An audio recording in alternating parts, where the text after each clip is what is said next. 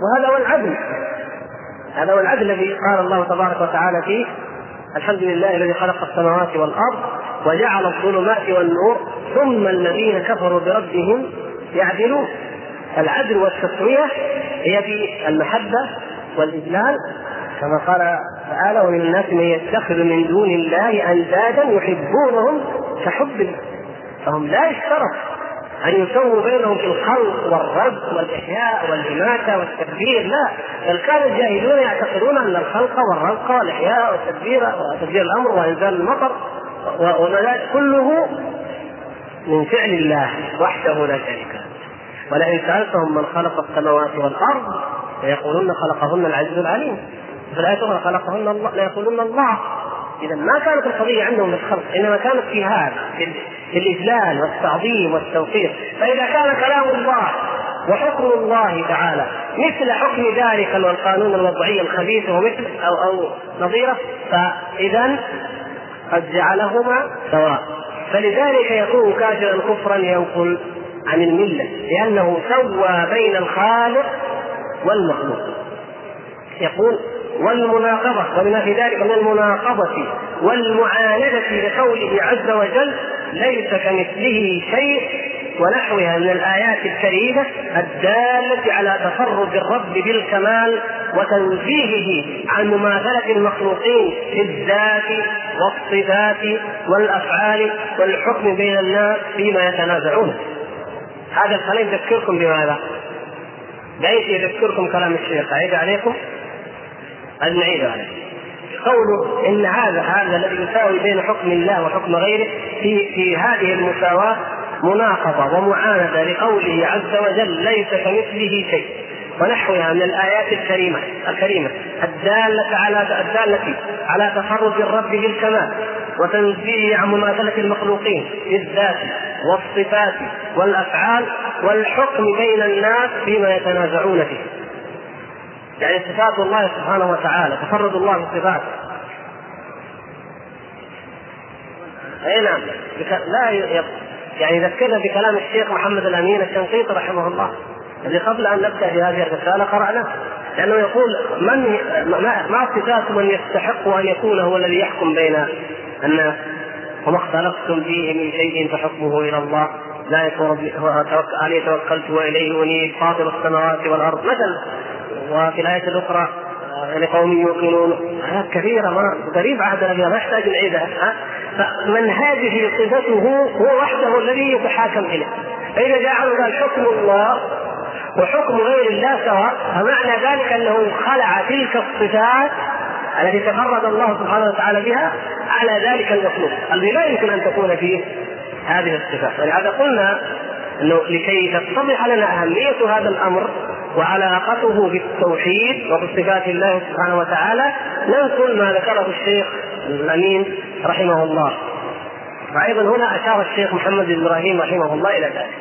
ودائما يا أخوان أهل السنة، لأنهم ينهلون من منهل واحد ويغترفون من معين واحد، تجد مهما اختلفت عصورهم أو ألفاظهم أو اجتهاداتهم فإلا هنالك تشابه واتفاق فيما يذهبون إليه من الأحكام ومن الآراء. إذن هذا الثالث الذي يعتقد المساواة. الرابع ألا يعتقد الخامس الرابع نعم كون حكم الحاكم بغير ما أنزل الله مماثلا لحكم الله ورسوله، فضلا عن أن يعتقد كونه أحسن منه، لكن اعتقد جواز الحكم بما يخالف حكم الله ورسوله، فهذا كالذي قبله يصدق عليه ما يصدق عليه باعتقاده جواز ما علم بالنصوص الصحيحة الصريحة القاطعة تحريمه. هذا الرابع مسكين، كما في حال كثير من الناس يقول لك لا نحن لا نقول حكم القوانين مثل حكم الله، ما أحد يقول هذا الكلام، الإسلام أفضل والإسلام فوق كل القيم وأحكام الشريعة فوق كل الأحكام. يقول لك هذا الكلام ما تشاء، لكن يجوز أن نتحاكم للقوانين الوضعية، هذا فقط. يعني هو مشكلته عيش يجوز، يعني لا بأس حكم من الناس، ما تقدر نقول أن هذا يعني خالق ويتعلم بعلم. إما من أجل الظروف الحالية وإما من أجل لا يغضب علينا الغرب. هذه دعوة قديمة، كلما دعي الدولة إلى الحكم غير ما أنزل الله وأن يقولوا نعم إن القرآن الكريم هو مصدر الأحكام والخلق، يزعل منا الغرب. والبنك الدولي للإنشاء والتعمير ما عاد يعطينا قروض، وإسرائيل تقولها أصبحوا متطرفين، مشكلة. فيعني عندهم علل، لكن يقول لك لا، أن حكم الله أفضل ما في شك، لكن يجوز لنا في هذه الحالة، في حالات مستثناء أن نحكم، أو في أي علة بأي علة تعلم. المقصود أنه جوز الحكم بغير ما أنزل الله، مع اعتقاده أن حكم الله هو الأفضل وأنه حق وأنه لا يساويه ولا يدانيه أي حكم، وهو العدل وهو القسط، لكن يجوز أن نتحاكم إلى غيره. لاحظتوا كيف؟ هذا أيضا نوع كالذي قبله، يعني هو نوع من أنواع الكفر الأكبر الناقل من الملة، نسأل الله السلامة والعافية. وكثير من الناس لا يأبهون ولا يتنبهون لهذا، ولو أن المسلمين عرفوا حقيقة العقيدة، حقيقة التوحيد، وحقيقة تعظيم كتاب الله وتعظيم شعائر الله وتعظيم حرمات الله، وكان فيهم الغير على دين الله، لكان حالهم اليوم غير هذا الحال. لكن لما أصبح عندهم كما مع الأسف الآن، يعني مجرد أن حاكما أو قانونيا أو محاميا أو كذا، مجرد أنه يقول لا الشريعة أفضل من القانون، قالوا هذا رجل طيب وهذا مسلم وهذا في خير، وهو يجيز التحاكم إلى غيرها. انظروا كيف الفرق بين من يعرف حقيقة هذا الدين وبين من لا يعرفها وإنما يقيس على مجرد الأحوال. والله يا أخي نحن في بيئة كلها ما تتحاكم بالشرع، إذا طلع واحد قال حكم الله أفضل، هذا معناه طيب، هذا مسلم، هذا في خير. انظروا كيف، بخلاف لو من عرف حقيقة هذا الدين علم أن هؤلاء ما عرفوا الله ولا قدروا الله حق قدره، ولا قدروا كتاب الله حق قدره أيضا. الخامس، النوع الخامس من الأنواع المكفرة، من أنواع الحكم غير ما أنزل الله التي يكفر صاحبها ويخرج من الملة. ما يمدينا بالله، ما بقي إلا دقائق إذا كان في أسئلة، لأن الخامس فيه تفصيل، فلنأخذ بعض الأسئلة إن شاء الله ونرجع الخامس والثالث إن شاء الله.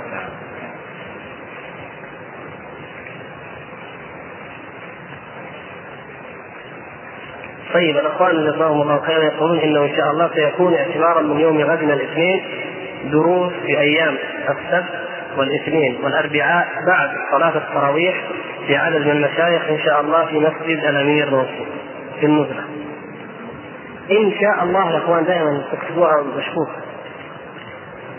إن وشاء شرط وفعل.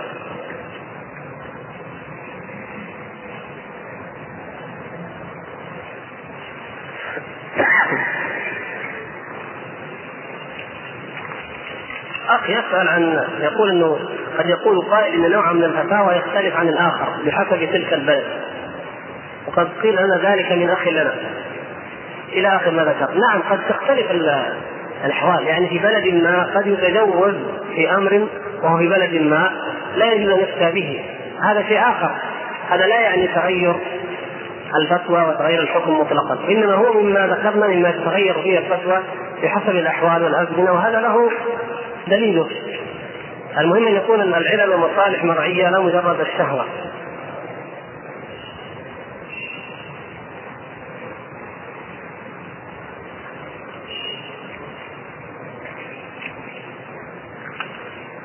وهذا ما شاء الله، نسأل الله العافية. هذا 8-12 يعني حتى لهذا الشهر العظيم برامج فيديو يوم السبت والأحد، وفي فين ما تظنون أنها في مجرد مكان للترفيه، في المستشفيات وقنوات وأفلام فيديو مخصصة من هذه الخيانة وقاتل الوهم والخوافين وليس الجواز فيه مش لازم تكون وشاء.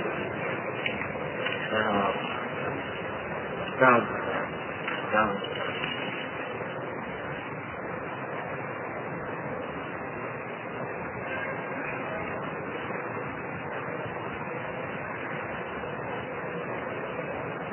هذه الأخت تقول إن لها جارة وزوجها يعمل بالبنك وأنها تزورها، ولكن نصحت بعدم زيارتها وعدم الأكل لديهم، هل ذلك صحيح؟ علما أنها زوجته ولا تستطيع منعه من العمل. كل جسد غذي بالسحت فالنار أولى به. لكن هل ينتقل المال بين ذمتين؟ المال لا ينتقل بين ذمتين. من أخذه حراما في المرة الأولى، الذي أخذه حراما ثم أعطاه لغيره حلالا، فإن ذلك الغير لا يضره وجوبا. أما من باب الورع فقد كان السلف الصالح يتورعون عن أكثر وأعظم من ذلك، حتى كانوا لما قيل لهم أن بعض الأنهار قد أجراها بعض الظلمة كانوا لا يأكلون السمك الذي يصاد منه. هذا كلام خلونا الصراحة، لكن نحن نقوم من ناحية الوجوب ما يجب.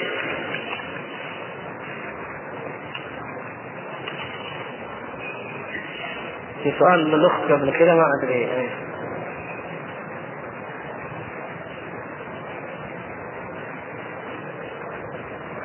إذا كان هناك إنسان فقير هل يجوز أن تدفع له الزكاة ليبني منزلا؟ الفقير يعطى، الفقير نعم، إنما الصدقات للفقراء والمساكين الآية، ثم إن شاء يبني به منزلا أو غير ذلك لا بأس. ولا شك أن من لا يجد مسكنا يسكن فيه ودخله لا يكفي لذلك أنه فقير فقير، لا تغرن مظاهر الشرف.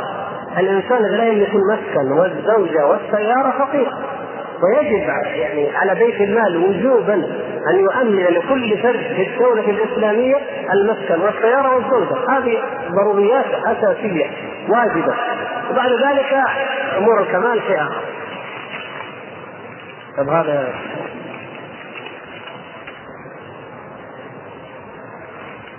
نقراها بعدين. ستكون محاضرة للشيخ سعيد سعلان إن شاء الله في مسجد القدس يوم الثلاثاء القادم بعد صلاة التراويح. طيب جزاكم الله خير.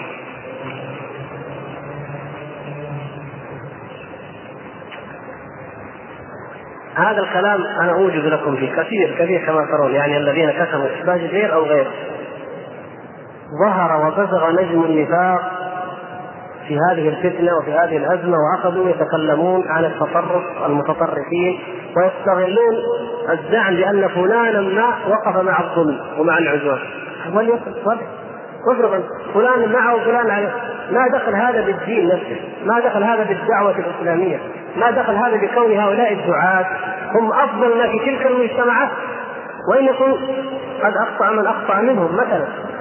أقول لا يستطيع المقام للبسط في هذه القضية، ولكن نحن الآن في هذا الشهر شهر معظم والحمد لله، والدعاء فيه مستجاب، فأرجو من إخوتي الكرام أن لا ينسوا فيما يدعون من دعائهم أن يدعوا الله سبحانه وتعالى على هؤلاء المنافقين، هؤلاء المجرمين، هؤلاء الظالمين، أن يأخذهم الله عز وجل أخذ عزيز مقتدر، وأن ينصر دينه، وأن يعلي كلمته.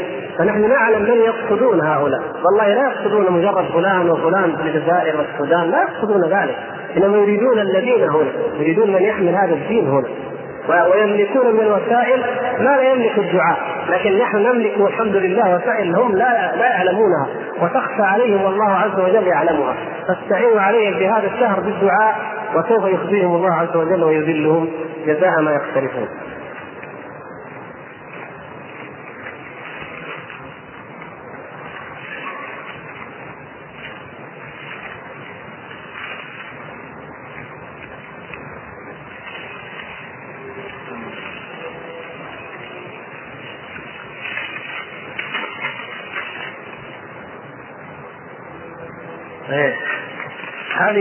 ويكفيك من شر سماعه.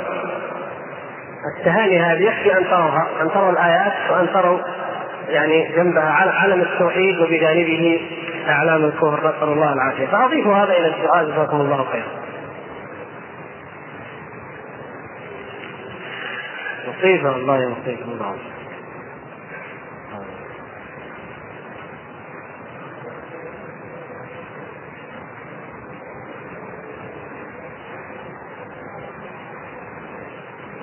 وهذا أيضا مجلة المشرق. التوصيل عموما أصبح ظاهرة خطيرة في مجتمعاتنا، نسأل الله العافية، لكن ما نستطيع أيضا نفصل فيه، وإنما نعتذر من الإخوان، ونسأل الله سبحانه وتعالى أن يجمعنا وإياكم يعني بإذن الله في وقت أوفى إنه سميع مجيب. وإذا كان هناك ما يحتاج أن نحمله إلى الأسبوع القادم أو إلى البيت ونتصل بكم إن شاء الله. قامت بتسجيل هذه